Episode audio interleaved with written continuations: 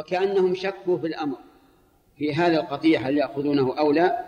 فلما غدوا إلى رسول الله صلى الله عليه وعلى آله وسلم وأخبروه قال: خذوا واضربوا لي معكم بسهم. اللهم صل وسلم عليه. يعني قال: اجعلوا لي سهما منه تطيبا لقلوبهم حتى يطمئنوا وتستقر نفوسهم. ثم قال للذي قرأ على الذي بفاتحة الكتاب: وما يدريك أنها رقية. فأقره على أنها رقية يقرأ بها على المريض فيشفى بإذن الله. ولكن لا بد للدواء من حذق في المداوي ومن نفع في الدواء ومن محل قابل. الفاتحة نفسها لا شك أنها رقية، لكن يبقى الراقي الذي يقرأها هل عنده إيمان ويقين بأنها استنفع؟ ربما يقول قائل: أنا أقرأ نجرب نشوف هل تنفع أو لا. هذا لا يمكن أن تنفع، لا بد من إيقان بأنها استنفع بإذن الله. أيضا المقر عليه المحل لا بد أن يكون قابلا مؤمنا بأنها ستنفعه. أما إذا كان شاكا في ذلك فإنها لا تنفع. فهنا ثلاثة أشياء: قارئ ومقروء عليه ومقروء به. المقروء به هي الفاتحة، والقارئ من يتلوها، والمقروء عليه المريض. لا بد أن تكون الشروط وافية. فلا يقول لنا قائل: إننا نقرأ بفاتحة الكتاب على المرضى ونكررها ولا, ولا, ولا يحصل نفع. نقول: ليس البلاء في الفاتحة، البلاء إما في القارئ وإما في المقروء عليه. هذه السورة لولا شرفها وعظمها ما قال النبي صلى الله عليه وعلى آله وسلم: لا صلاة لمن لم يقرأ بها. لو قرأت القرآن كله من أوله إلى آخره دون الفاتحة ما صح الصلاة. لابد أن تقرأ الفاتحة. كان النبي صلى الله عليه وعلى آله وسلم يقرأ بها في صلاته وظاهر حديث عائشة أنه لا يقرأ البسملة، لأنها تقول: يستفتح القراءة بالحمد لله رب العالمين. فهو لا يشهر بالبسملة لأن البسملة ليست من الفاتحة، لا تعد من آيات الفاتحة. فهكذا وفي المصحف، في المصحف مرقم على أنها من آيات الفاتحة، وهذا قول ضعيف جدا. فمذهب الإمام أحمد رحمه الله الذي دلت عليه السنة أن البسملة ليست من الفاتحة ولا تحسب من آياته. أول آيات الفاتحة الحمد لله رب العالمين، الثانية الرحمن الرحيم، الثالثة مالك يوم الدين، الرابعة إياك نعبد وإياك نستعين، الخامسة اهدنا الصراط المستقيم، السادسة الصراط الذين أنعمت عليهم، السابعة غير المغضوب عليهم ولا الضالين. هكذا دلت السنة القولية والفعلية.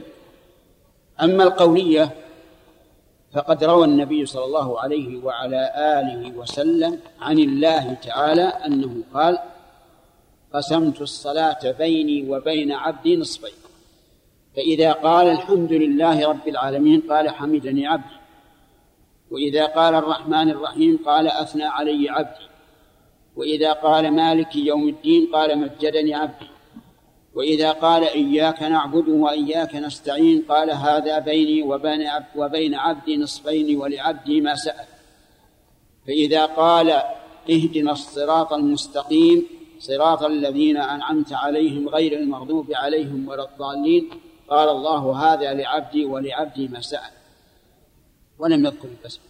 أما السنة الفعلية فقال أنس رضي الله عنه: صليت مع النبي صلى الله عليه وسلم وأبي بكر وعمر وعثمان، فلم أسمع أحدا منهم يقرأ بسم الله الرحمن الرحيم لا في أول القراءة ولا آخر، لأنهم لا يجهرون بها. ولو كانت من الفاتحة لجهروا بها كبقية آياته، قد يقول قائل ليش ليش ترقم بالمصحف على انه من اياتها؟ نقول هذا اول من طبع المصحف كان على مذهب من يرى ان البسمله من, من الفاتحه فعدها من اياتها. قالت رضي الله عنها: وكان اذا ركع لم يشخص او لم يشخص راسه ولم يصلي، يعني ما يرفعه ولا ينزله، يجعله حيال ظهره، وظهره أيضا لا يخفضه ولا يقوسه، يجعله مستويا. حتى قال بعض الواصفين لرسول لصلاة رسول الله صلى الله عليه وعلى آله وسلم: كان يمد ظهره حتى لو صب عليه الماء لاستقر، فيجعل الظهر والرأس مستويين لا يرفع رأسه ولا ينزل. وأما ما يفعله بعض الناس من كونه ينزل رأسه عن ظهره فغلط، بعضهم يرفع هكذا غلط، بعضهم يحصر ظهره حصرا شديدا حتى لو صب عليه الماء لدرج، هذا غلط أيضا.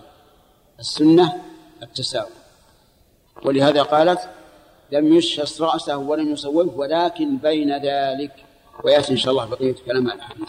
اللهم عن عائشة رضي الله عنها قالت: كان رسول الله صلى الله عليه وسلم يستفتح الصلاة بالتكبير والقراءة بالحمد لله رب العالمين، وكان إذا ركع لم يشخص رأسه ولم يصوبه ولكن بين ذلك، وكان إذا رفع رأسه من الركوع لم يسجد حتى يستوي قائما، وكان إذا رفع رأسه من السجدة لم يسجد حتى يستوي جالسا، وكان يقول في كل ركعتين التحية، وكان يفرش رجله اليسرى وينصب رجله اليمنى، وكان ينهى عن عقبة الشيطان، وينهى أن يفترش الرجل ذراعيه افتراش السبع، وكان يختم الصلاة بالتسليم.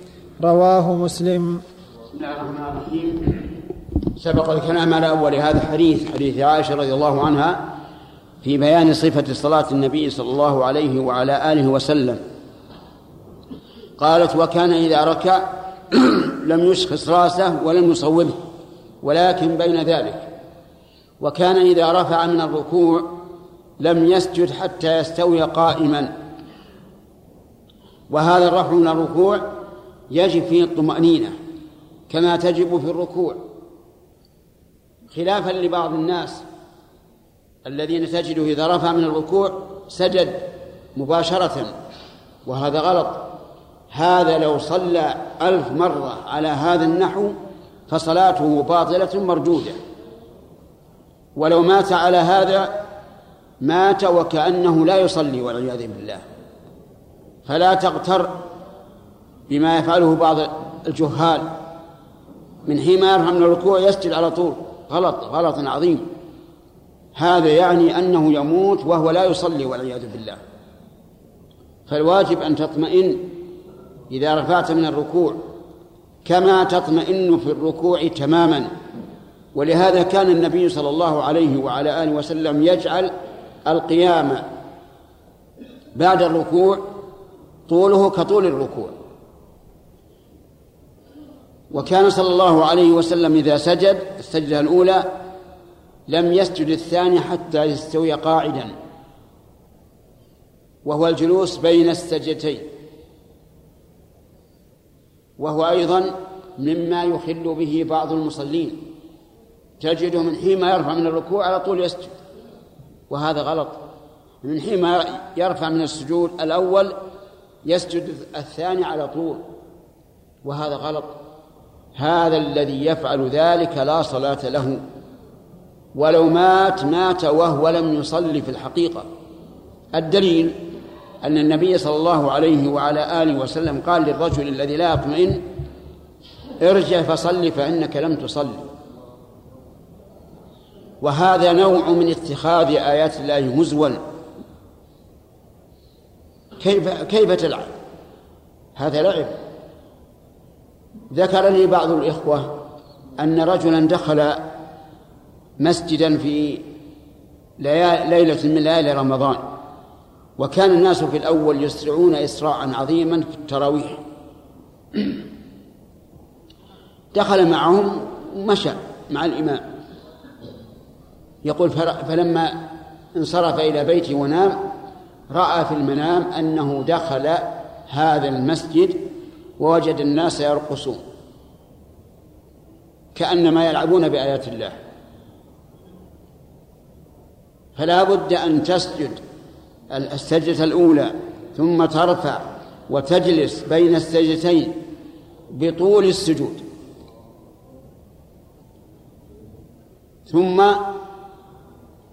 قالت وكان يفرش رجله اليسرى وينصب اليمنى، يعني إذا جلس بين السجدتين افترش الرجل اليسرى جعلها تحت مقعدته ونصب اليمنى على يمينه وأصابع اليمنى إلى الأرض.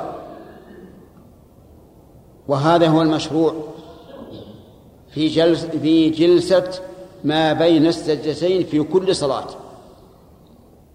قالت وكان يقول في كل ركعتين التحية، تريد التحيات لله والصلوات والطيبات إلى آخر التحيات، كل ركعتين.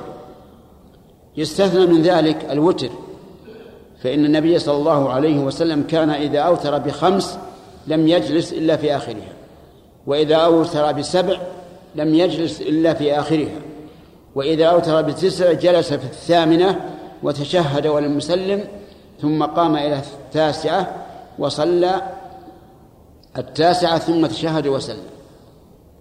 وكان ينهى عن عقبة الشيطان، عقبة الشيطان أن يجلس الإنسان في صلاته على عقبيه، ينصب الرجلين قائمة هكذا ويجلس على العقبين، هذه عقبة الشيطان.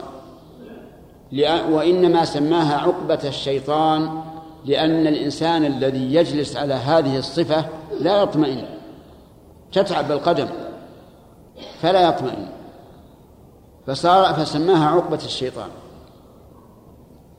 وكان ينهى أن يفترش الرجل ذراعيه افتراش السبع، يعني في السجود، السجود ارفع الذراعين وجافل المرفقين عن الجنبين واعتدل في السجود، ولا تفترش افتراش السبع، وإنما قال افتراش السبع تقبيحا لهذه الفعلة حتى ينتهي الإنسان عنها. وكان يختم الصلاة بالتسليم، يعني بقول السلام عليكم ورحمة الله، السلام عليكم ورحمة الله. هذا الحديث مع الحديث الذي قبله مع حديث أبي حميد الساعدي رضي الله عنه تعتبر هي الأحاديث الجوامع لصفة صلاة النبي صلى الله عليه وعلى آله وسلم. والله موفق.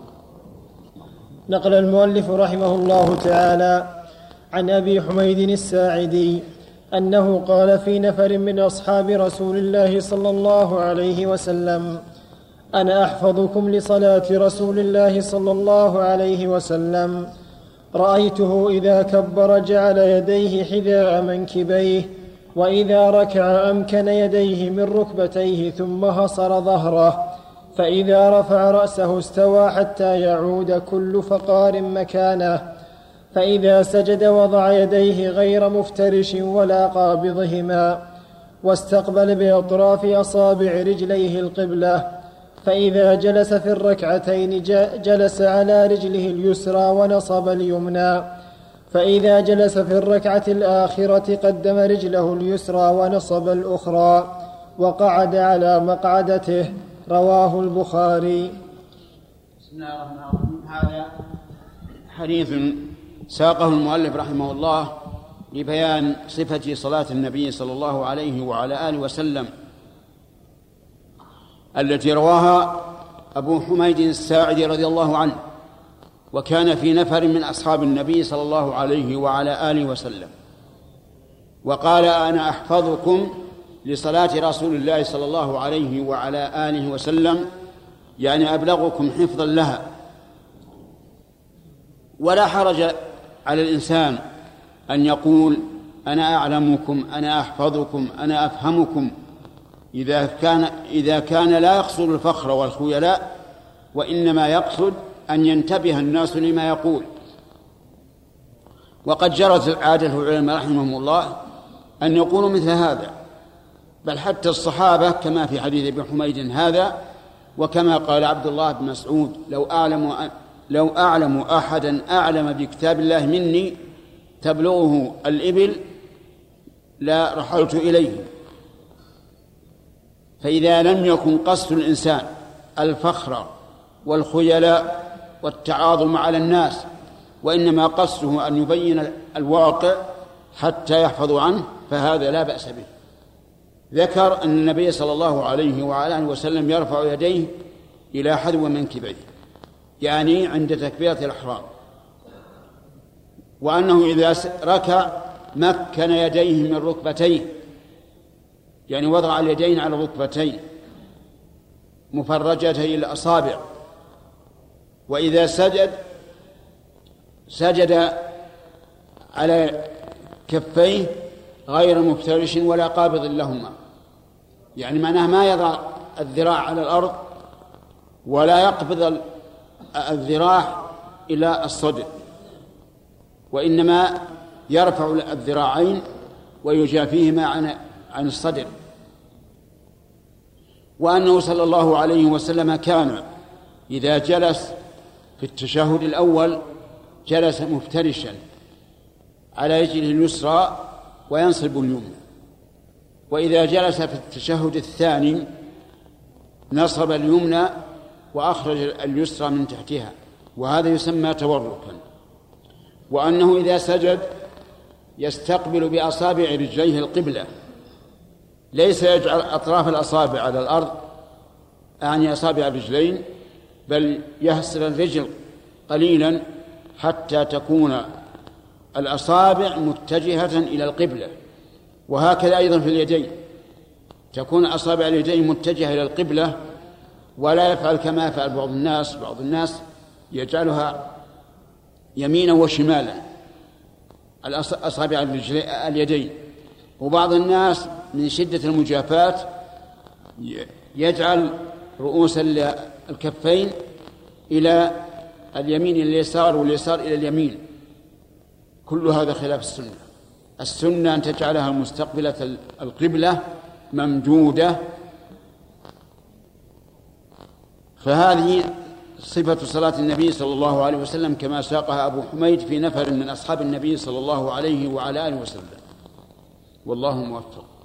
نقل المؤلف رحمه الله تعالى عن ابن عمر رضي الله عنهما أن رسول الله صلى الله عليه وسلم كان يرفع يديه حذو منكبيه إذا افتتح الصلاة، وإذا كبر للركوع، وإذا رفع رأسه من الركوع رفعهما كذلك، وقال: سمع الله لمن حمده، ربنا لك الحمد. وكان لا يفعل ذلك في السجود، متفق عليه. وعن نافع أن ابن عمر كان إذا دخل في الصلاة كبر ورفع يديه، وإذا ركع رفع يديه، وإذا قال سمع الله لمن حمده رفع يديه، وإذا قام من الركعتين رفع يديه. ورفع ذلك ابن عمر إلى النبي صلى الله عليه وسلم، رواه البخاري. بسم الله الرحمن الرحيم. هذه مواضع رفع اليدين في الصلاة. حديث ابن عمر رضي الله عنهما أصح ما ورد في هذا الباب. ذكر رضي الله عنه أن النبي صلى الله عليه وسلم كان يرفع يديه في أربعة مواضع في أربعة مواضع إذا كبر تكبيرة الإحرام رفع يديه إما إلى حذو منكبيه أو إلى فروع, فروع أذنيه أو إلى شحمة أذنيه، كل هذا جائز. الثاني إذا كبر للركوع يرفع يديه إلى حذو منكبيه أو إلى شحمة أذنيه أو إلى فروع أذنيه. الثالث إذا رفع رأسه من الركوع قال سمع الله لمن حمده ورفع يديه. الرابع إذا قام من التشهد الأول إذا قام من التشهد الأول ووقف رفع يديه. قال وكان لا يفعل ذلك في السجود. فهذه أربعة مواضع كان النبي صلى الله عليه وعلى آله وسلم يرفع يديه فيها. وبهذا نعرف أن ما يروى عن النبي صلى الله عليه وعلى آله وسلم من أنه يرفع يديه كلما خفض وكلما رفع غير محفوظ، يعني ليس بصحيح. قال ابن القيم وهذا وهم من الراوي، أراد أن يقول كان يكبر كلما خفض وكلما رفع، فوهم وقال كان يرفع يديه، لأن حديث ابن عمر في الصحيحين، وقد جزم رضي الله عنه بأنه لا يفعل، بأن النبي صلى الله عليه وعلى آله وسلم لا يفعل ذلك في السجود. وفي هذا أيضا دليل على أن رفع اليدين عند القيام من التشهد ليس كما توهمه بعض الناس يرفع يديه وهو قاعد، فإن هذا من الغلط من فهم السنة خطأ، بل كان يرفعهما إذا قام واعتدل رفع يديه. وإننا بهذه المناسبة نود أن نحذر صغار طلبة العلم من أن يفهموا السنة على غير المراد بها، سواء كانت قولا أو فعلا، وأن لا يتسرعوا في هذا الأمر، لأنهم إذا تسرعوا في هذا الأمر من غير المراجعة كلام العلماء في المصنفات أو كلام العلماء من أفواههم حصل منهم ضلال وإضلال، والأمر ليس بالهين. من ذلك ما توهمه بعض طلبة العلم من كون الصحابة رضي الله عنهم يلصق أحدهم كعبه بكعب صاحبه عند القيام، فظنوا أن المعنى أنه يفرج بين رجليه حتى تمس يمس كعبه كعب صاحبه، وهذا غلط، بل كانوا يفعلون ذلك من من التراص، يرص بعضهم بعضا إلى أن يمس الكعب الكعب. وقال بعض العلماء المعنى أنهم يحاذون الصفوف بالأكعب، بمعنى أن كل واحد منهم ينظر إلى كعب صاحبه فيلصقه به من أجل ألا يتقدم عليه أو يتأخر. وأما ما ظنه بعض, بعض الناس إن المعنى يفرج بين رجليه حتى يمس كعب صاحبه، فهذا غلط على السنة، وغلط في فهم المراد، وخطر على الإنسان أن يفسر الشيء بغير المراد به. لو كان المراد التفريج لكان هم يعبرون به، فقال كان الرجل يفرج بين رجليه، ثم إنه إذا فرج بين رجليه حصل فضاء بين بين بين بين المناكب، تتباعد المناكب، ثم إذا فرج بين بين رجليه وكان ممن يلبس البنطلون كما يوجد في كثير من العمال، إذا رأيت الصف رأيته على وجه كريه، يعني مستكره، يكون كأنهم آه كأنهم أعواد خشب مصفوهم بعضها إلى بعض. فالمهم أنني أحذر غاية التحذير من فهم النصوص على غير المراد بها، وأقول الحمد لله تأن وأنت في بلد فيه علماء والحمد لله. هل كان العلماء يحثون الناس على هذا؟ ما علمنا هذا. لذلك يجب فهم القرآن والسنة القولية والفعلية على المراد بها حتى يكون الإنسان على بصيرة. استثنى بعض العلماء من السجود سجدة التلاوة، قال إذا قرأ المصلي سجدة ثم أراد أن يسجد فليرفع يديه قياسا على الركوع، قالوا لأن الركوع هوي من قيام، وسجود التلاوة هوي من قيام، ولكن هذا قياس في مقابلة النص لا عبرة به. فسجود التلاوة كغيره سواء في الصلاة أو خارج الصلاة لا ترفع الأيدي فيه، حتى لو أن الإنسان سجد من قيام لا يرفع يديه، لعموم قول عبد الله بن عمر رضي الله عنهما: وكان لا يفعل ذلك في السجود. والله موفق.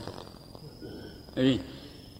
هذه أيضا غلط، هذه هذه ما ما يفعل طلبة العلم، يفعلها الجهال.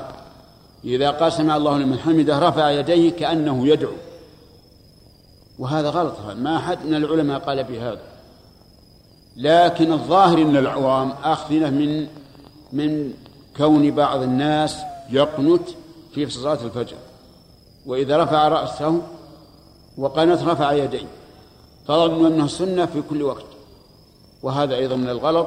فمن رأى منكم أحدا يعمل هذا العمل فلينصحه بهدوء، لا ينكر إنكارا، لأن بعض الناس جاهل معفون عنه، لكن يرشد ويقول: يا أخي ترى هذا بدعة، إذا قلت سمع الله لمن حمده ارفع يديك كما, كما ترفعهما عند التكبير، ثم ضعهما على صدرك.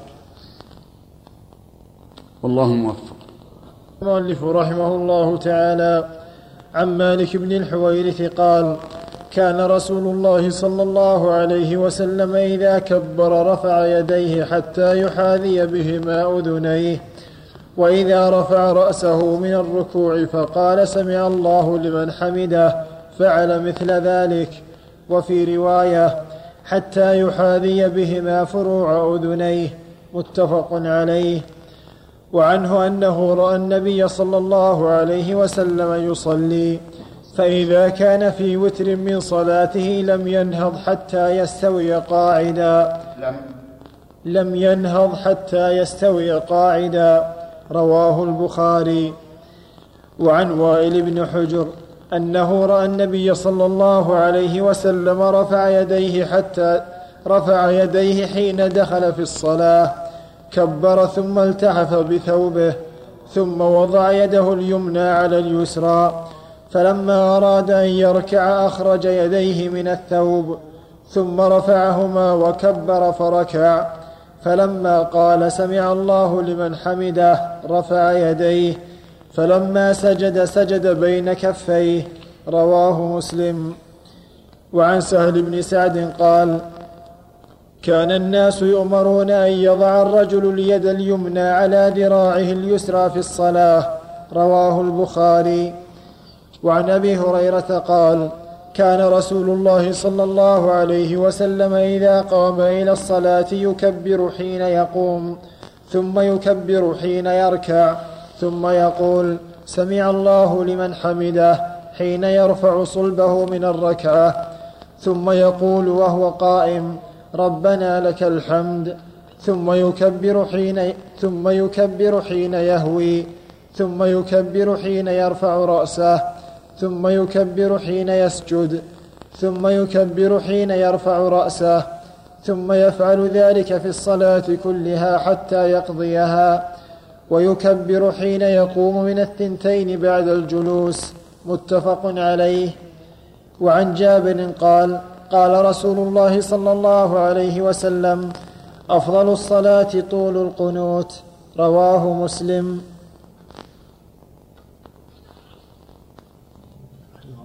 باقي الحين طويل الفصل الثاني. بسم الله الرحمن الرحيم. هذه أحاديث في بيان شيء من صفات صلاة النبي صلى الله عليه وعلى آله وسلم. من ذلك أنه في حديث مالك بن حويرث رضي الله عنه أن النبي صلى الله عليه وسلم كان إذا كان في وتر من صلاته لم يسجد لم ينهض حتى يستوي قاعدا، يعني إذا قام إلى الثانية جلس ثم قام، وإذا قام إلى الرابعة جلس ثم قام. هذه هذه الجلسة تسمى عند العلماء جلسة الاستراحة. وقد اختلف العلماء رحمهم الله هل هي مستحبة أو لا، فمنهم من قال إنها غير مستحبة، وأن النبي صلى الله عليه وعلى آله وسلم كان يفعل ذلك لما كبر، فإن مالك بن الحويرث رضي الله عنه كان من الوفود، والوفود إنما كانوا في السنة التاسعة من الهجرة بعد أن أخذ النبي صلى الله عليه وعلى آله وسلم اللحم. قالوا ويدل لهذا أنه إذا أراد أن ينهض من هذه الجلسة اعتمد على يديه، وهذا يدل على أن عليهما شيئا من المشقة.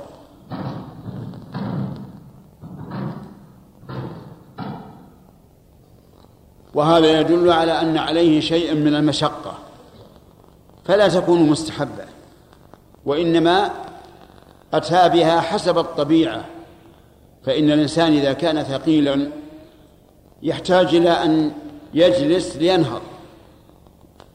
ومنهم من قال إنها سنة مطلقا، يعني أن الإنسان يجلس إذا أراد النهوض إلى الثانية أو إلى الرابعة على كل حال. ومنهم من فصل وقال إن احتاج إليها لكونه كبير السن أو في ركبه وجع أو مريضا أو ما أشبه ذلك فإنه يجلس للراحة، لأن الله تعالى قال يريد الله بكم اليسر ولا يريد بكم العسر. وإن كان نشيطا فلا يجلس، وهذا القول هو أصح الأقوال، أنها عند الحاجة إليها سنة، وعند عدم الحاجة ليست بسنة. ويدل على أنها غير مقصودة أنه ليس لها تكبير قبلها ولا بعدها، وكل أفعال الصلاة المقصودة لها تكبير قبلها أو وبعدها. ويدل لهذا أيضا أنه ليس فيها ذكر مشروع، لا دعاء ولا تسبيح ولا شيء، فهذا القول قول وسط بين من يرى أنها ليست بسنة مطلقا وبين من يرى أنها سنة مطلقا، وهو اختيار صاحب المغني رحمه الله الموفق، واختيار ابن القيم في زاد المعاد. وبذلك تجتمع الأدلة.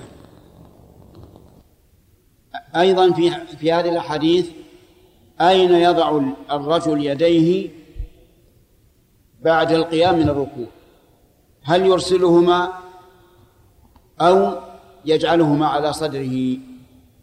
في هذا خلاف بين أهل العلم، منهم من قال إن الأفضل أن يرسلهما ولا يقبض ولا يضع اليمنى على اليسرى، حتى بالغ بعضهم وقال لو وضع اليمنى على اليسرى لكان مبتدعا. ومنهم من قال إن السنة أن يضع اليد اليمنى على اليسرى، لأن سهل بن سعد رضي الله عنه قال كان الناس يؤمرون أن يضع الرجل يده اليمنى على ذراعه اليسرى في الصلاة.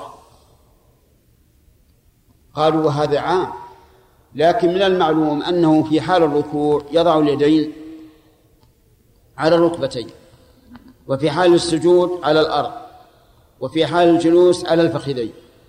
يبقى القيام الذي قبل الركوع والذي بعده يضع اليمنى على اليسرى على صدره،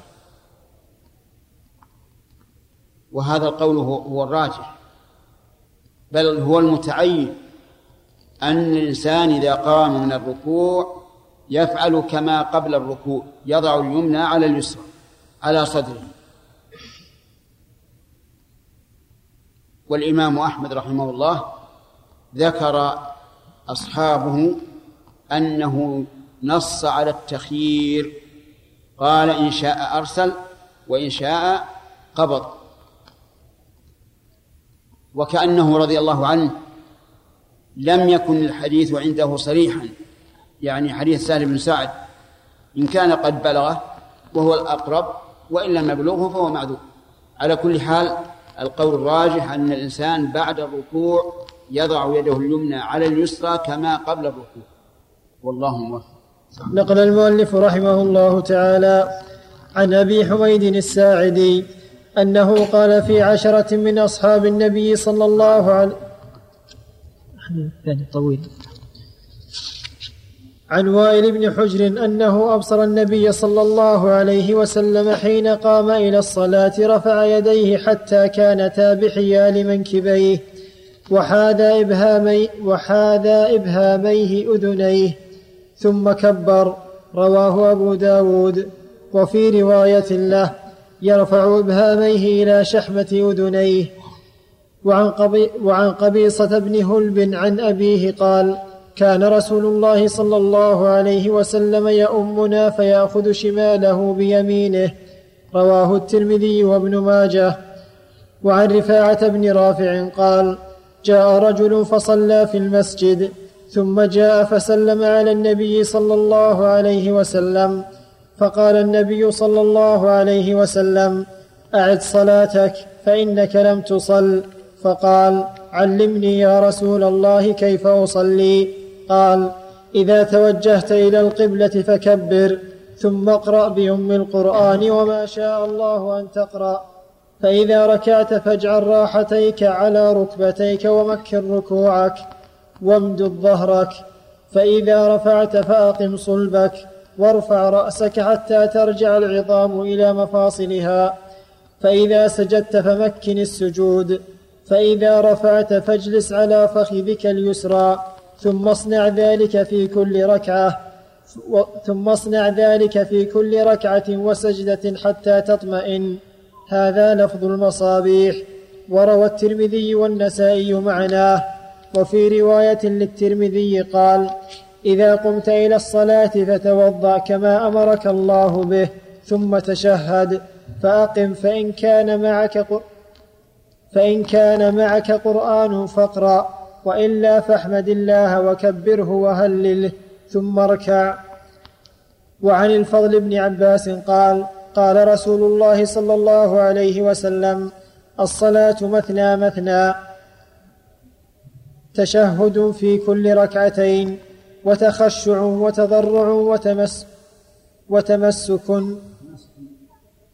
وتخشع وتضرع وتمسك ثم ثم تقنع يديك. يقول ترفعهما إلى ربك مستقبلا ببطونهما وجهك وتقول يا رب يا رب ومن لم يفعل ذلك فهو كذا وكذا.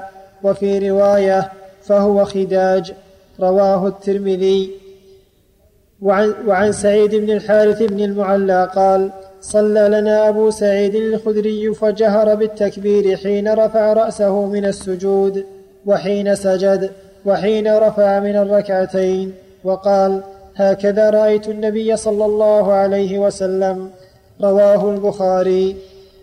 وعن, وعن عكرمة قال صليت خلف شيخ بمكة فكبر ثنتين وعشرين تكبيرة فقلت لابن عباس إنه أحمق فقال تكلتك أمك سنة أبي القاسم صلى الله عليه وسلم سنة أبي القاسم صلى الله عليه وسلم. رواه البخاري. وعن علي بن الحسين مرسلا قال كان رسول الله صلى الله عليه وسلم يكبر في الصلاة كلما خفض ورفع فلم تزل تلك صلاته صلى الله عليه وسلم حتى لقي الله تعالى.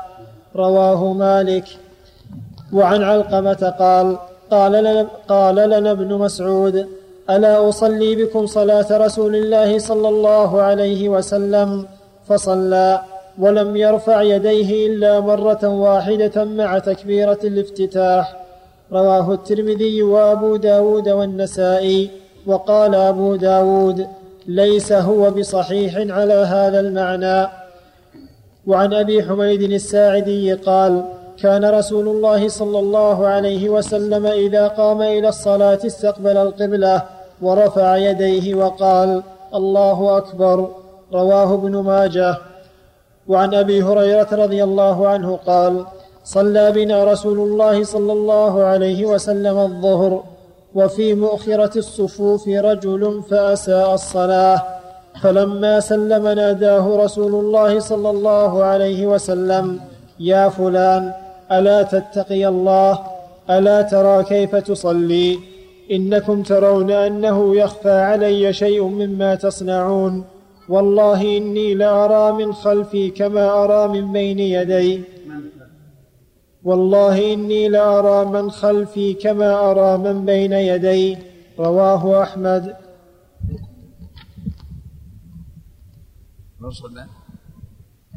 بسم الله الرحمن الرحيم. هذه أحاديث مرت علينا بمعانيها، فيها ذكر صفة صلاة النبي صلى الله عليه وعلى آله وسلم، وليس فيها إشكال ولله الحمد، إلا حديث ابن مسعود أنه رفع يديه عند تكبيرة الإحرام ولم يرفع بعد ذلك. وقد أخذ بهذا الإمام أبو حنيفة رحمه الله، وقال إنه لا رفع إلا في التكبيرة الأولى، لكن هذا يرده حديث ابن عمر رضي الله عنهما، وهو أصح من حديث ابن مسعود أن النبي صلى الله عليه وعلى آله وسلم كان يرفع يديه في أربعة مواضع: عند تكبيرة الإحرام، وعند الركوع، وعند الرفع منه، وعند القيام من التشهد الأول. فهو أصح من هذا، وفيه إثبات وهذا فيه نفي، على أن هذا الحديث ضعفه كثير من الحفاظ رحمهم الله، وقالوا إنه لا يصح. فرفع اليدين عند التكبير في أربعة مواضع في الصلاة. في الجنازة ترفع يديك عند كل تكبيرة، الأولى والثانية والثالثة والرابعة، هكذا جاءت السنة عن النبي صلى الله عليه وعلى آله وسلم. كذلك أيضا في تكبيرات العيد الزوائد ترفع يديك عند تكبيرة الإحرام والست التي بعدها، وفي الثانية إذا قمت من السجود ستكبر لكن لا ترفع، فإذا كبرت الزوائد وهن خمس فارفع يديك عند كل تكبير. والله أكبر. الحمد لله رب العالمين، والصلاة والسلام على نبينا محمد وعلى آله وصحبه أجمعين. قال رحمه الله تعالى: باب ما يقرأ بعد التكبير. عن أبي هريرة رضي الله عنه قال: كان رسول الله صلى الله عليه وسلم يسكت بين التكبير وبين القراءة إسكاته، فقلت: بأبي أنت وأمي يا رسول الله، إسكاتك بين التكبير وبين القراءة ما تقول؟ قال: أقول: اللهم باعد بيني وبين خطاياي كما باعدت بين المشرق والمغرب، اللهم نقني من الخطايا كما ينقى الثوب الأبيض من الدنس، اللهم اغسل خطاياي بالماء والثلج والبرد. متفق عليه. وعن علي رضي الله عنه قال: كان النبي صلى الله عليه وسلم إذا قام إلى الصلاة, إذا قام إلى الصلاة وفي رواية: كان إذا افتتح الصلاة كبر، ثم قال: وجهت وجهي للذي فطر السماوات والأرض حنيفا وما أنا من المشركين، إن صلاتي ونسكي ومحياي ومماتي لله رب العالمين لا شريك له، وبذلك أمرت وأنا, وأنا من المسلمين. اللهم أنت الملك لا إله إلا أنت، أنت ربي وأنا عبدك، ظلمت نفسي واعترفت بذنبي فاغفر لي ذنوبي جميعا، إنه لا يغفر الذنوب إلا أنت، واهدني لأحسن الأخلاق لا يهدي لأحسنها إلا أنت، واصرف عني سيئها لا يصرف عني سيئها إلا أنت، لبيك وسعديك، والخير كله في يديك، والشر ليس إليك، أنا بك وإليك، تباركت وتعاليت، أستغفرك وأتوب إليك. وإذا ركع قال: اللهم لك, اللهم لك ركعت، وبك آمنت، ولك أسلمت، خشع لك سمعي وبصري ومخي وعظمي وعصبي، فإذا رفع رأسه قال: اللهم ربنا لك الحمد، ملء السماوات والأرض وما بينهما، وملء ما شئت من شيء بعد. وإذا سجد قال: اللهم لك سجدت وبك آمنت ولك أسلمت، سجد وجهي للذي خلقه وصوره وشق سمعه وبصره، تبارك الله أحسن الخالقين. ثم يكون من آخر ما يقول بين التشهد والتسليم: اللهم اغفر لي ما قدمت وما أخرت، وما أسررت وما أعلنت، وما أسرفت، وما أنت أعلم به مني، أنت المقدم وأنت المؤخر، لا إله إلا أنت. رواه مسلم. وفي رواية للشافعي: والشر ليس إليك، والمهدي من هديت، أنا بك وإليك، لا منجا منك ولا ملجأ إلا إليك، تباركت. وعن أنس أن رجلا جاء فدخل الصف وقد حفزه النفس، فقال: الله أكبر، الحمد لله حمدا كثيرا طيبا مباركا فيه. فلما قضى رسول الله صلى الله عليه وسلم صلاته قال: أيكم المتكلم بالكلمات؟ فأرم القوم، فقال: أيكم المتكلم بالكلمات؟ فأرم القوم، فقال: أيكم المتكلم بها؟ فإنه لم يقل بأسا. فقال رجل, فقال رجل جئت وقد حفزني النفس فقلتها، فقال: لقد رأيت اثني عشر ملكا يبتدرونها، أيهم يرفعها؟ رواه مسلم. بسم الله الرحمن الرحيم. هذه الأحاديث في بيان الاستفتاح، يعني الذي يستفتح به الصلاة، وهو أنواع ثبتت عن النبي صلى الله عليه وعلى آله وسلم، بعضها في الصحيحين وبعضها في غير الصحيحين. من ذلك ما ثبت في حديث أبي هريرة رضي الله عنه أن النبي صلى الله عليه وعلى آله وسلم كان إذا كبر للصلاة سكت إسكاته، يعني يسيرة. وكان أبو هريرة رضي الله عنه من أشد الناس حرصا على العلم، كما قال النبي صلى الله عليه وسلم له حين قال: يا رسول الله، من أسعد الناس بشفاعتك يوم القيامة؟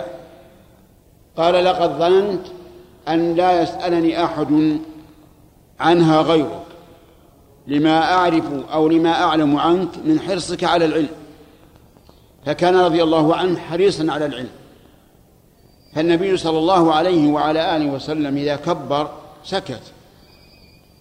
وكان أبو هريرة فقيها، يعني أن الرسول صلى الله عليه وعلى آله وسلم لم يسكت فلا يقول شيئا، لا بد أنه يقول شيئا.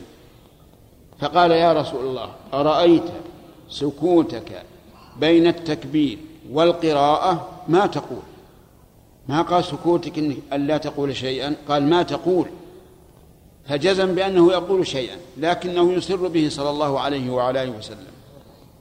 قال: أقول اللهم باعد بيني وبين خطاياي كما باعدت بين المشرق والمغرب. وهذا أشد ما يكون من التباعد ما بين المشرق والمغرب.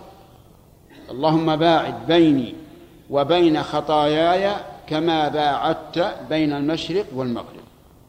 والمراد أن يجنب الله الإنسان الإنسان الخطايا ويبعدها عنه كما باعد بين المشرق والمغرب. اللهم نقني من خطاياي، وفي لفظ من الخطايا كما ينقى الثوب الأبيض من الدنس، يعني نقني منها، اجعلني نقيا منها، لا لا يعلق بي شيء منها، ولا يلحقني ولا يلحقني شيء منها، كما ينقى الثوب الأبيض من الدنس. وخص الأبيض لأن الأبيض يظهر فيه الدنس ولو كان خفيا. الثوب الأسود ما يتأثر بالوسخ إلا إذا كان الوسخ كثيرا. الأبيض أدنى نقطة تبين فيه، فقال كما ينقى الثوب الأبيض من الدنس، أي اجعلني نقيا من الذنوب. اللهم أصلني من خطاياي بالماء والثلج والبرد. التنقية قبل ثم الغسل ليتمم التنقية. بالماء معروف، الثلج معروف وهو الذي يتساقط في البلاد الباردة من الجو، يتساقط مثل القطن.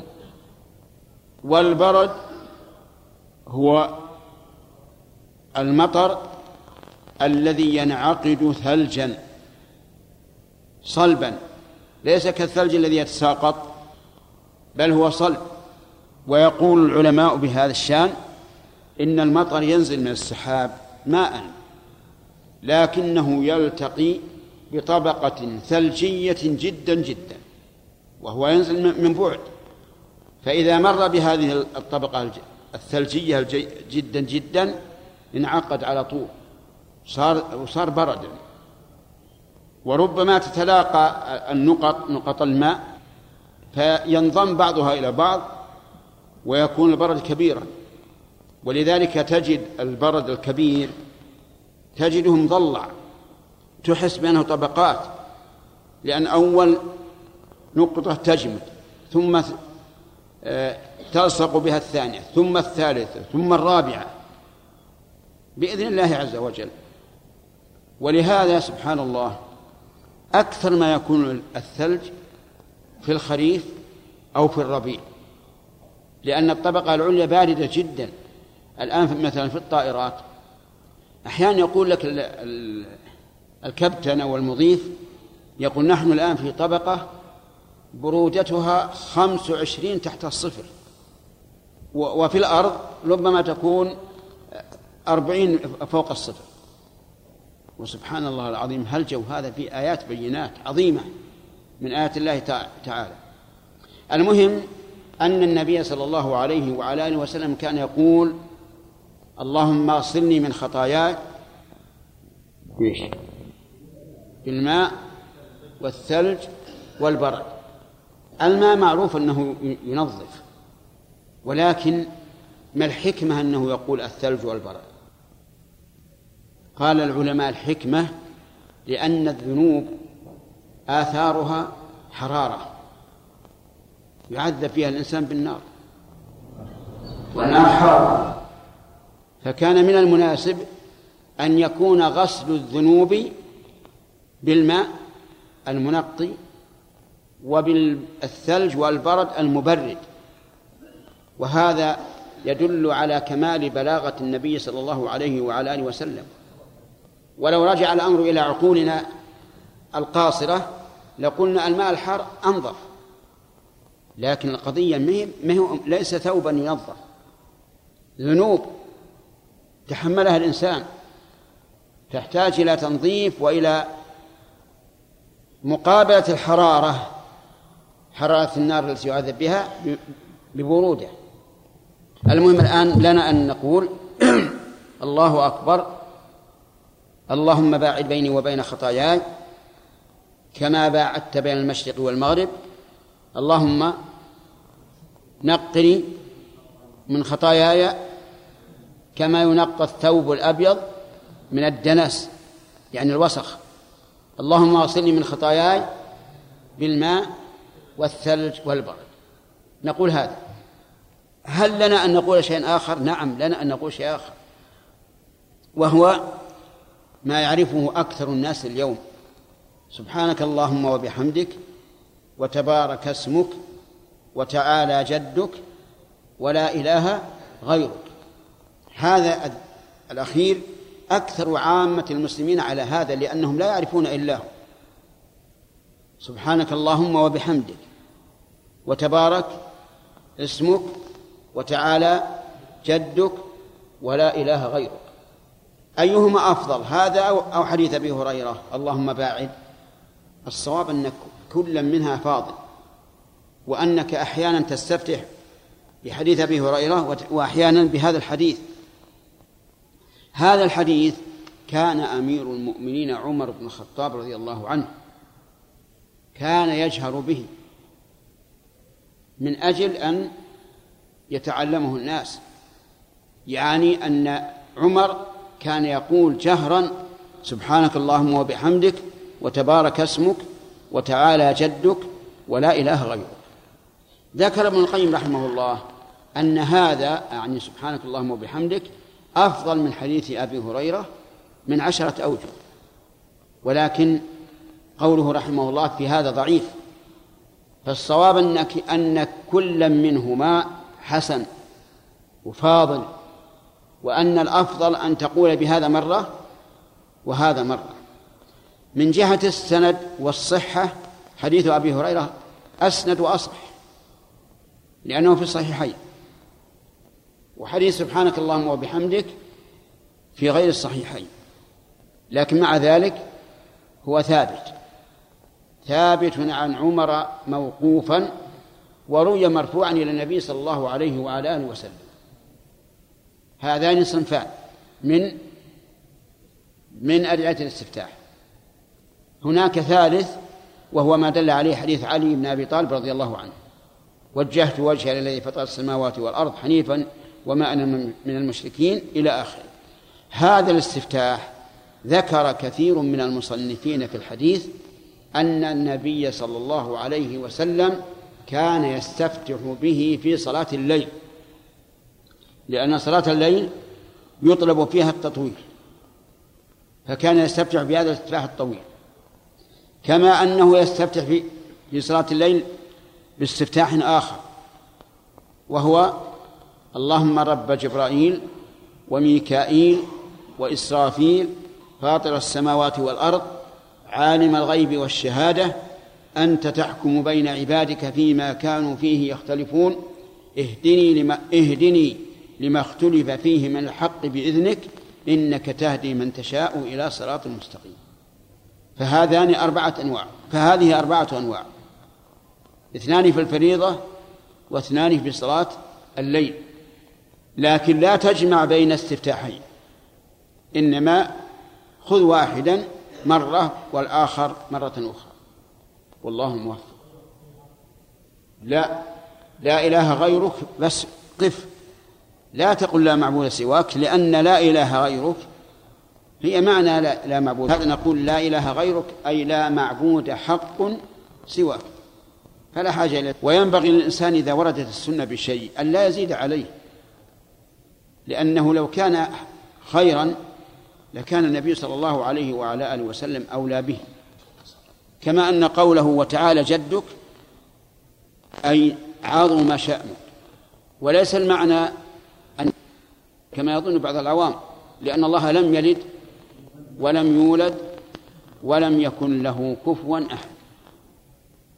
والله موفق. لا بأس، كله جائز، المسألة على أفضل فقط. نقل المؤلف رحمه الله تعالى عن عائشة رضي الله عنها قالت: كان رسول الله صلى الله عليه وسلم إذا افتتح الصلاة قال: سبحانك اللهم وبحمدك وتبارك اسمك وتعالى جدك ولا إله غيرك. رواه الترمذي وأبو داود. وعن جبير بن مطعم أنه رأى رسول الله صلى الله عليه وسلم يصلي صلاة قال: الله أكبر كبيرا، الله أكبر كبيرا، الله أكبر كبيرا، والحمد لله كثيرا، والحمد لله كثيرا، والحمد لله كثيرا، وسبحان الله بكرة وأصيلا ثلاثا. أعوذ بالله من الشيطان من نفخه ونفثه وهمزه. رواه أبو داود وابن ماجه، إلا أنه لم يذكر والحمد لله كثيرا، وذكر في آخره من الشيطان الرجيم.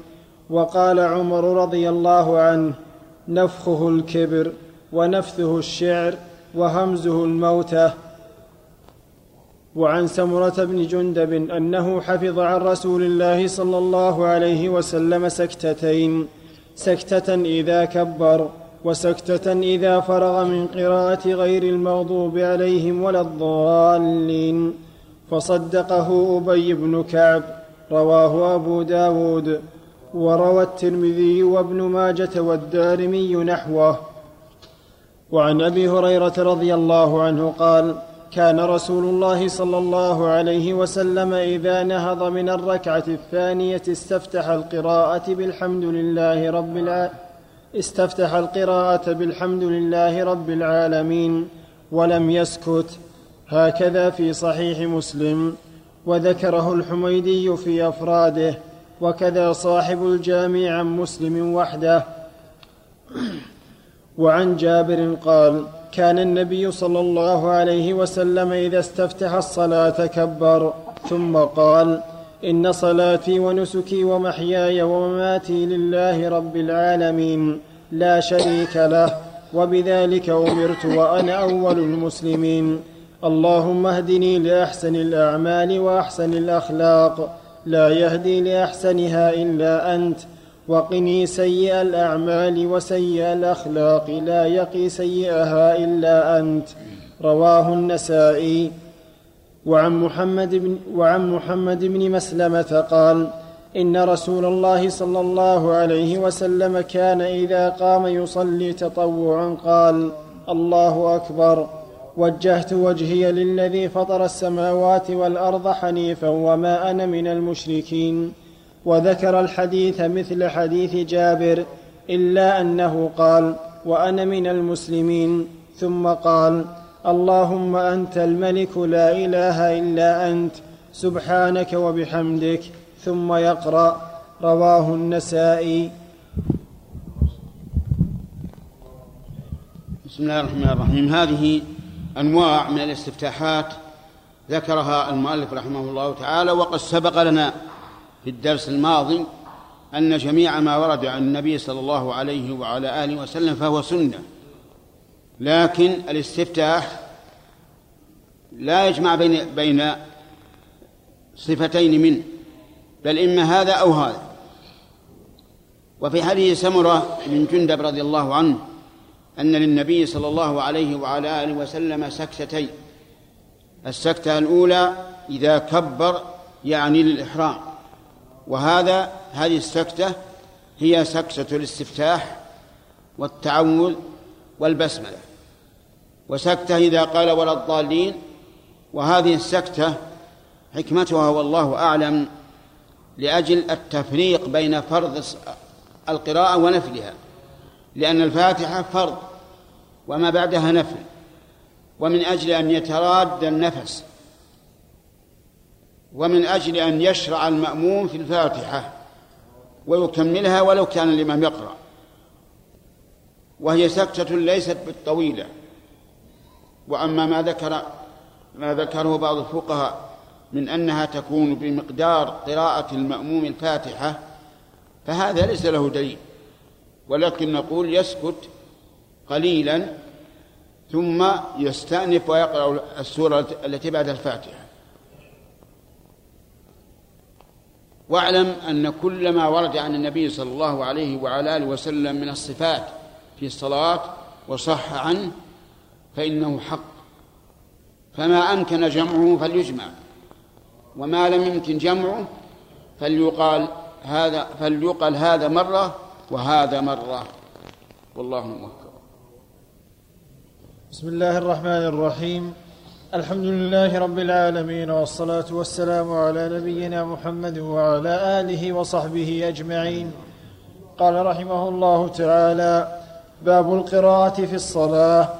عن عبادة بن الصامت رضي الله عنه قال: قال رسول الله صلى الله عليه وسلم: لا صلاة لمن لم يقرأ بفاتحة الكتاب. متفق عليه. وفي رواية لمسلم: لمن لم يقرأ بأم القرآن فصاعدا. وعن أبي هريرة رضي الله عنه قال: قال رسول الله صلى الله عليه وسلم: من صلى صلاة لم يقرأ فيها بأم القرآن فهي خداج ثلاثا غير تمام. فقيل لأبي هريرة: إنا نكون وراء الإمام. قال: اقرأ بها في نفسك، فإني سمعت رسول الله صلى الله عليه وسلم يقول: قال الله تعالى: قسمت الصلاة بيني وبين عبدي نصفين ولعبدي ما سأل. فإذا قال العبد الحمد لله رب العالمين قال الله حمدني عبدي.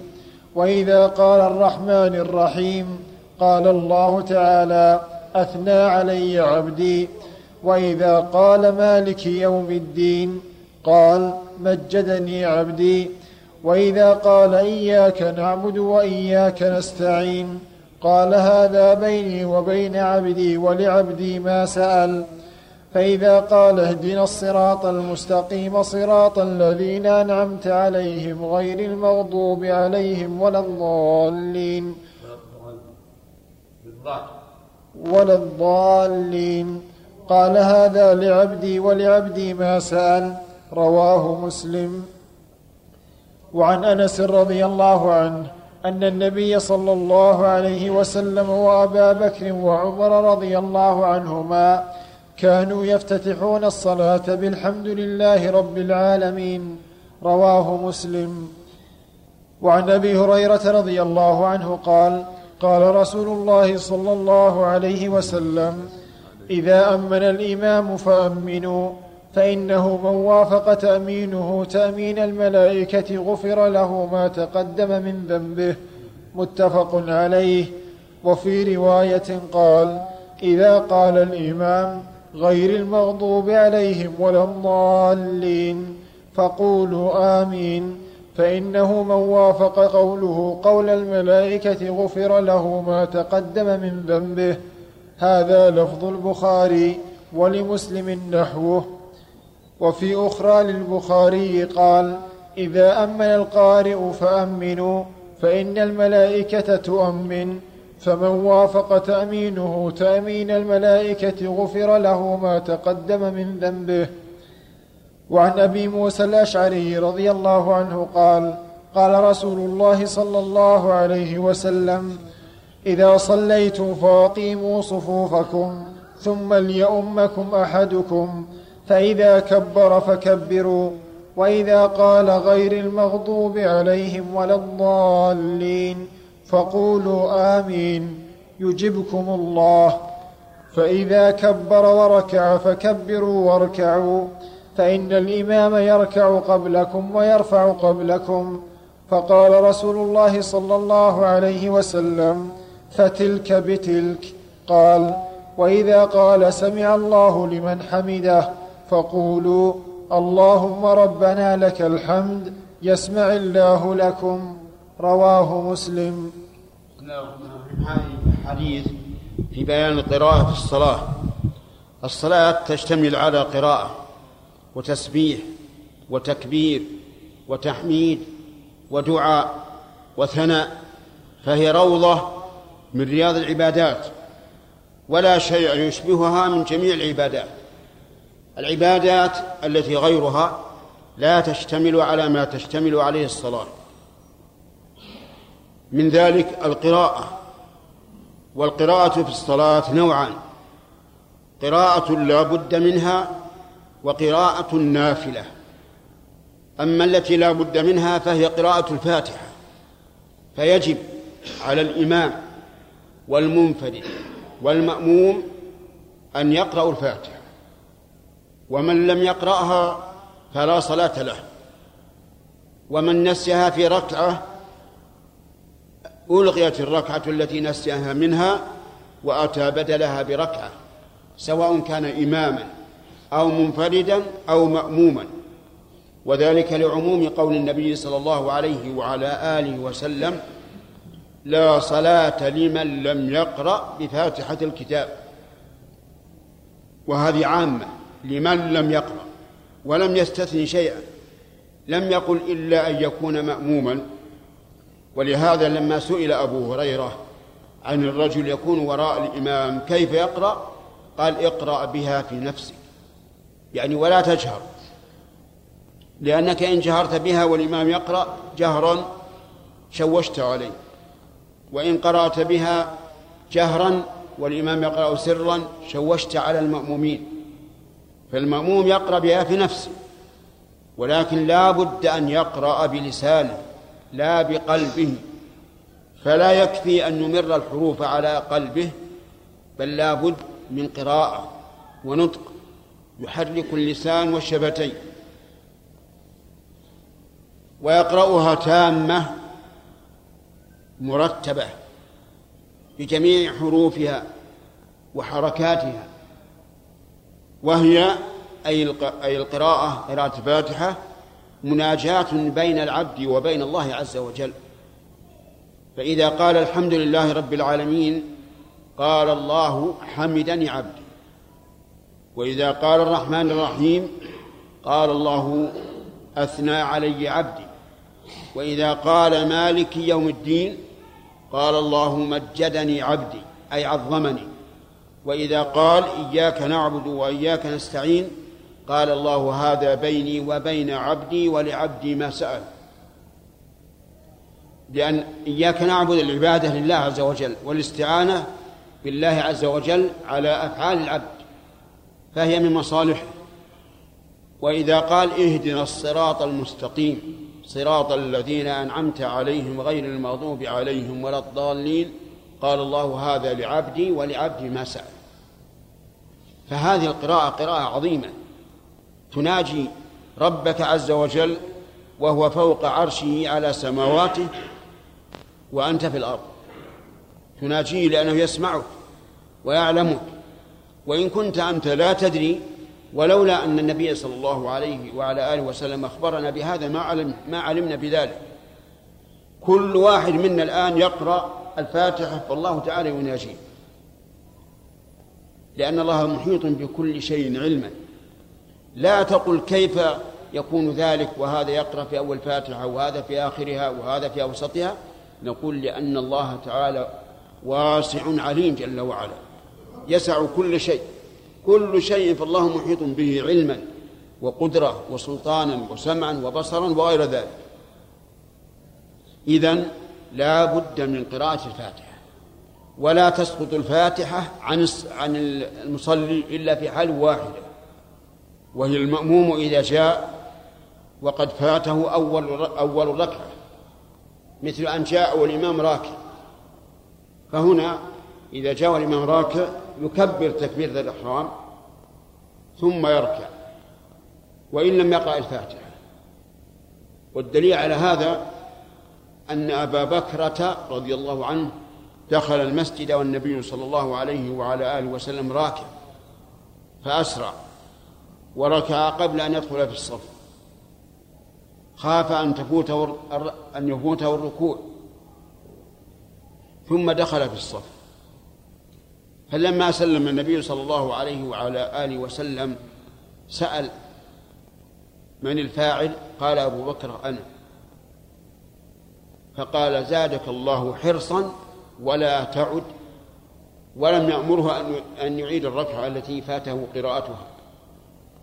ووجه ذلك من حيث النظر أن الذي أدرك الإمام راكعا فاته القيام الذي هو محل القراءة فسقطت فسقطت عنه القراءة، وما عدا ذلك لا تسقط عنه، حتى لو كان الإمام في قراءة الجهر كالتراويح وغيرها يشرح بالقراءة من حين أن يكمل الفاتحة فاقرأ ولو كان الإمام يقرأ، لأنه لا بد من قراءة الفاتحة في كل ركعة.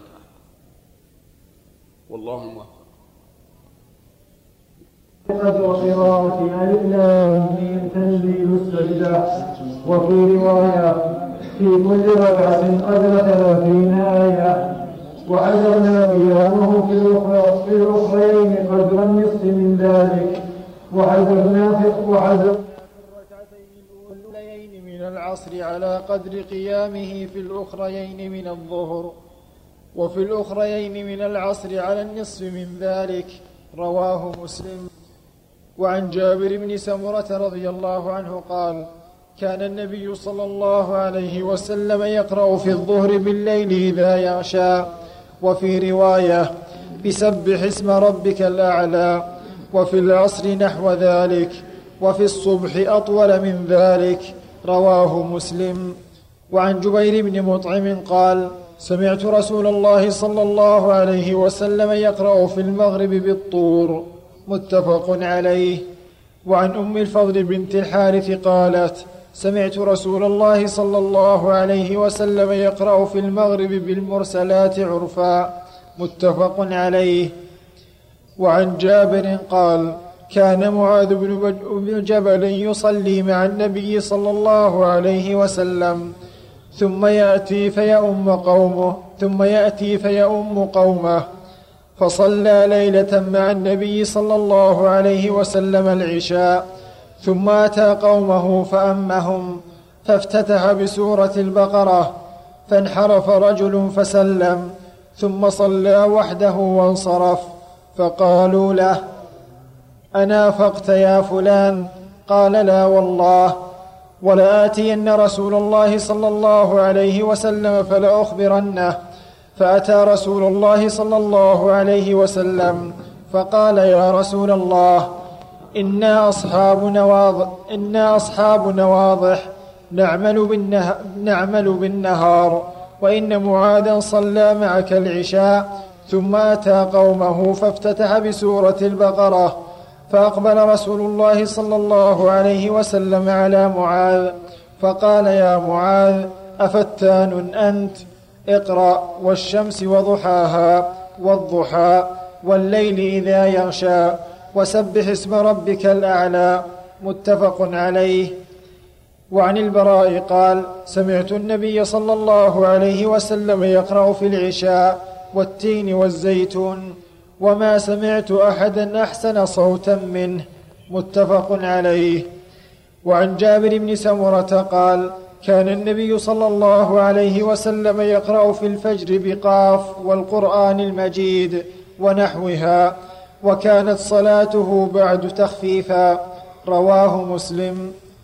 وعن عمرو وعن عمرو وعن عمرو بن وعن عمرو بن حريث أنه سمع النبي صلى الله عليه وسلم يقرأ في الفجر والليل إذا عسعس. رواه مسلم. وعن عبد الله بن السائب قال: صلى لنا رسول الله صلى الله عليه وسلم الصبح بمكة فاستفتح, فاستفتح سورة المؤمنين حتى جاء ذكر موسى وهارون أو ذكر عيسى، أخذت النبي صلى الله عليه وسلم سعلة فركع. رواه مسلم. وعن أبي هريرة رضي الله عنه قال: كان النبي صلى الله عليه وسلم يقرأ في الفجر يوم الجمعة بألف لام ميم تنزيل في الركعة الأولى، وفي الثانية هل أتى على الإنسان. متفق عليه. وعن عبيد الله بن أبي رافع قال: استخلف مروان, أب... استخلف مروان أبا هريرة على المدينة وخرج إلى مكة فصلى لنا أبو هريرة الجمعة فقرأ سورة الجمعة في السجدة الأولى وفي, ال... وفي الآخرة إذا جاءك المنافقون، فقال: سمعت رسول الله صلى الله عليه وسلم يقرأ بهما يوم الجمعة. رواه مسلم. هذه الأحاديث متعددة فيما يقرأ بعد الفاتحة. سبق أن الفاتحة لا بد من قراءتها، وأنه تجب على الإمام والمأموم والمنفرد، وأن من صلى ولم يقرأ الفاتحة فلا صلاة له، إلا أنها تسقط في حال واحدة، وهي المسبوق إذا دخل والإمام راكع فإنها تسقط عنه، وإلا فيجب عليه أن يقرأ، حتى لو نسي المأموم ولم يقرأها في ركعة وجب عليه إذا سلم إمامه أن يأتي بالركعة التي ترك منها قراءة الفاتحة.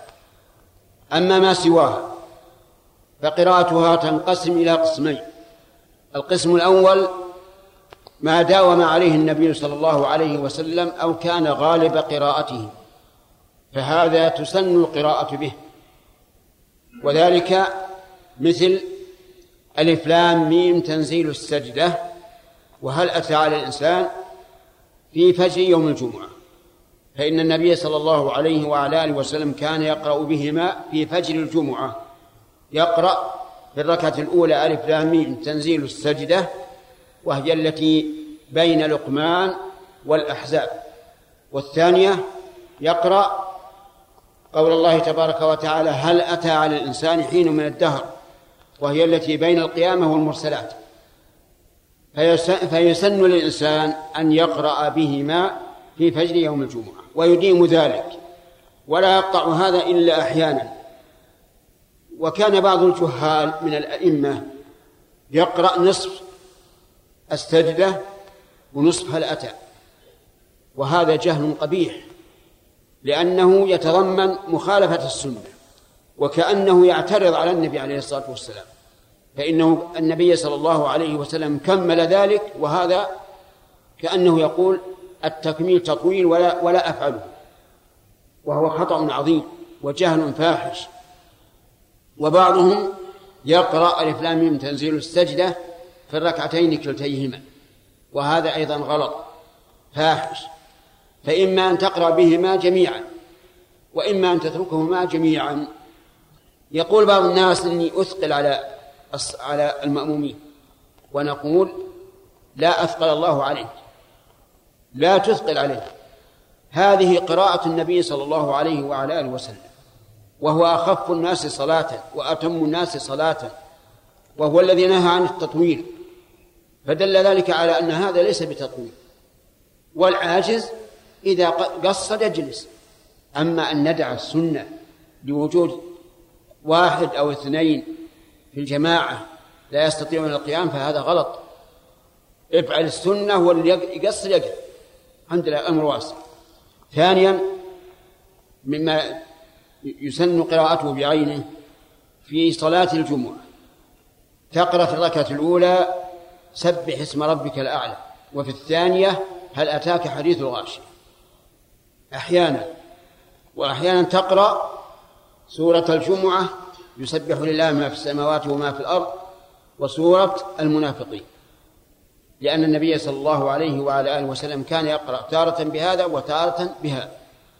ومما جاء التعيين فيه قراءة قل يا أيها الكافرون وقل هو الله أحد في سنة الفجر، لأن سنة الفجر يسن فيها التخفيف، يقرأ في الركعة الأولى قل يا أيها الكافرون وفي الثانية قل هو الله أحد أحيانا، وأحيانا تقرأ قولوا آمنا بالله وما أنزل إلينا وما أنزل إلى إبراهيم وإسماعيل وإسحاق ويعقوب والأسباط في آخر الجزء الأول من سورة البقرة، وفي الثانية قل يا أهل الكتاب تعالوا إلى كلمة سواء بيننا وبينكم في سورة آل عمران، هذا مرة وهذا مرة. ومما ورد تعيينها تعيينها أيضا صلاة العيد تقرأ فيها في الركعة الأولى قاف وفي الثانية اقتربت الساعة وانشق القمر، هكذا جاءت السنة. وإن شئت اقرأ سبح اسم ربك الأعلى وهل أتاك حديث الغاشية. ومما ورد فيه التعيين ركعة الطواف التي يصليها الإنسان بعد طوافه، يقرأ في الركعة الأولى قل يا أيها الكافرون وفي الثانية قل هو الله أحد، فما ورد تعيينه فإنه سنة. وأما ما قرأ به النبي صلى الله عليه وعلى آله وسلم ولم يداوم عليه فليس من السنة، لكنه لا شك أن الإنسان إذا فعله فهو على خير، إنما لا تطلب بعينه. فمثلا قرأ النبي صلى الله عليه وسلم في سورة المغرب في صلاة المغرب بالطور، لكن لا نقول يسن أن تقرأ بها، إنما إذا قرأت بها فهو خير، لكن ليس بسنة لأنه لم يداوم عليها. وكذلك قرأ بالمرسلات في صلاة المغرب فلا يكون من السنة أن يقرأ بها، لكنه خير. وهناك فرق بين ما داوم عليه النبي صلى الله عليه وسلم وواظب عليه فيكون سنة بعينه، وما سمع يقرأ به فلا يكون سنة بعينه، ولكن يقال لا شك أنه من محبة الرسول عليه الصلاة والسلام ومحبة التأسي به أن يقرأ ما قرأ. ثم أعلم أنه لا يجوز للإنسان أن يطيل بالناس إطالة خارجة عن السنة، لأن النبي صلى الله عليه وسلم غضب لهذا. فمعاذ بن جبل رضي الله عنه كان يصلي مع النبي صلى الله عليه وسلم صلاة العشاء يعني صلاة الخير، ثم يخرج إلى قومه فيصلي بهم تلك الصلاة لكن يطيل، فقال النبي صلى الله عليه وسلم: أفتان أنت يا معاذ؟ يعني أتريد أن تصد الناس عن عن الصلاة مع الجماعة. وأخذ العلماء من هذا أن أن الإنسان يعذر بترك الجماعة إذا كان إمامه يطيل إطالة غير مشروعة، لأن النبي صلى الله عليه وسلم لام معاذا ولم يلم الرجل الذي انفرد بالصلاة، فدل هذا على أن الإمام إذا كان من عادته أن يطيل إطالة غير مشروعة فللإنسان أن يتخلف عن الجماعة. وتحديد هذا ليس بهوى الإنسان بل بالسنة، فلا يجوز أن يتخلف الإنسان عن صلاة الفجر يوم الجمعة إذا كان الإمام يقرأ بالسجدة وهل أتى، لأن هذا ليس تطويلا مخالفا للسنة. وينبغي في صلاة الظهر والعصر أن يسمع الآية أحيانا، يعني يقرأ ويرفع صوته أحيانا بما عدا الفاتحة لينتبه المأموم إلى أن الإمام يقرأ وليس بساكت سكوتا مطلقا. أسأل الله أن يوفقني وإياكم لمعرفة الحق والعمل به، إنه على كل شيء قدير. قال رحمه الله تعالى: باب القراءة في الصلاة. عن عبادة بن الصامت رضي الله عنه قال: قال رسول الله صلى الله عليه وسلم: لا صلاة لمن لم يقرأ بفاتحة الكتاب. متفق عليه. وفي رواية لمسلم: لمن لم يقرأ بأم القرآن فصاعدا. وعن أبي هريرة رضي الله عنه قال: قال رسول الله صلى الله عليه وسلم: من صلى صلاة لم يقرأ فيها بأم القرآن فهي خداج ثلاثا غير تمام. فقيل لأبي هريرة: إنا نكون وراء الإمام.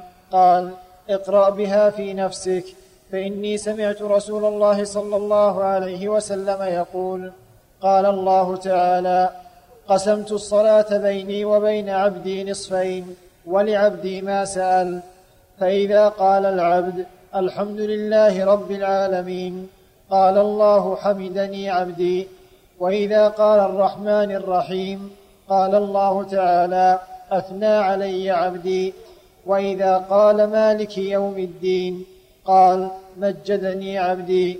وإذا قال إياك نعبد وإياك نستعين قال: هذا بيني وبين عبدي ولعبدي ما سأل.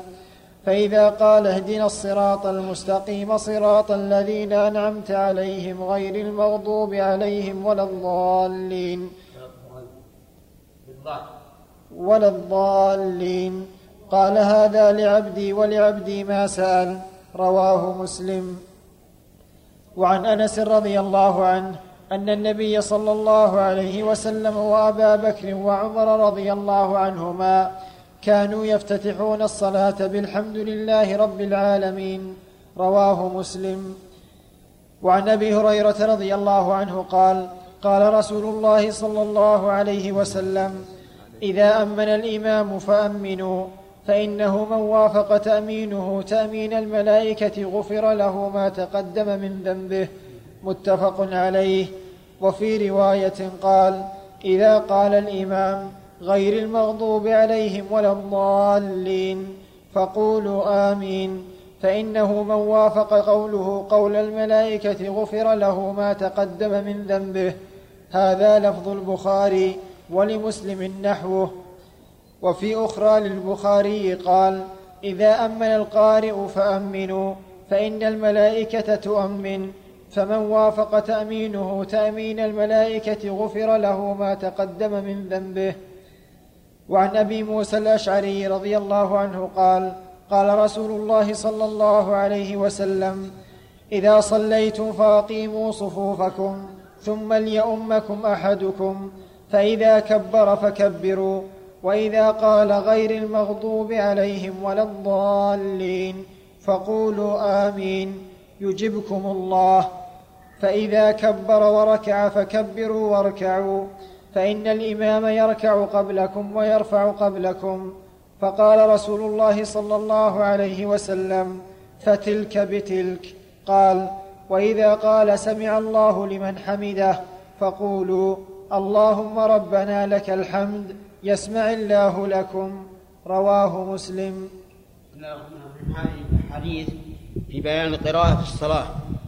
الصلاة تشتمل على قراءة وتسبيح وتكبير وتحميد ودعاء وثناء، فهي روضة من رياض العبادات ولا شيء يشبهها من جميع العبادات.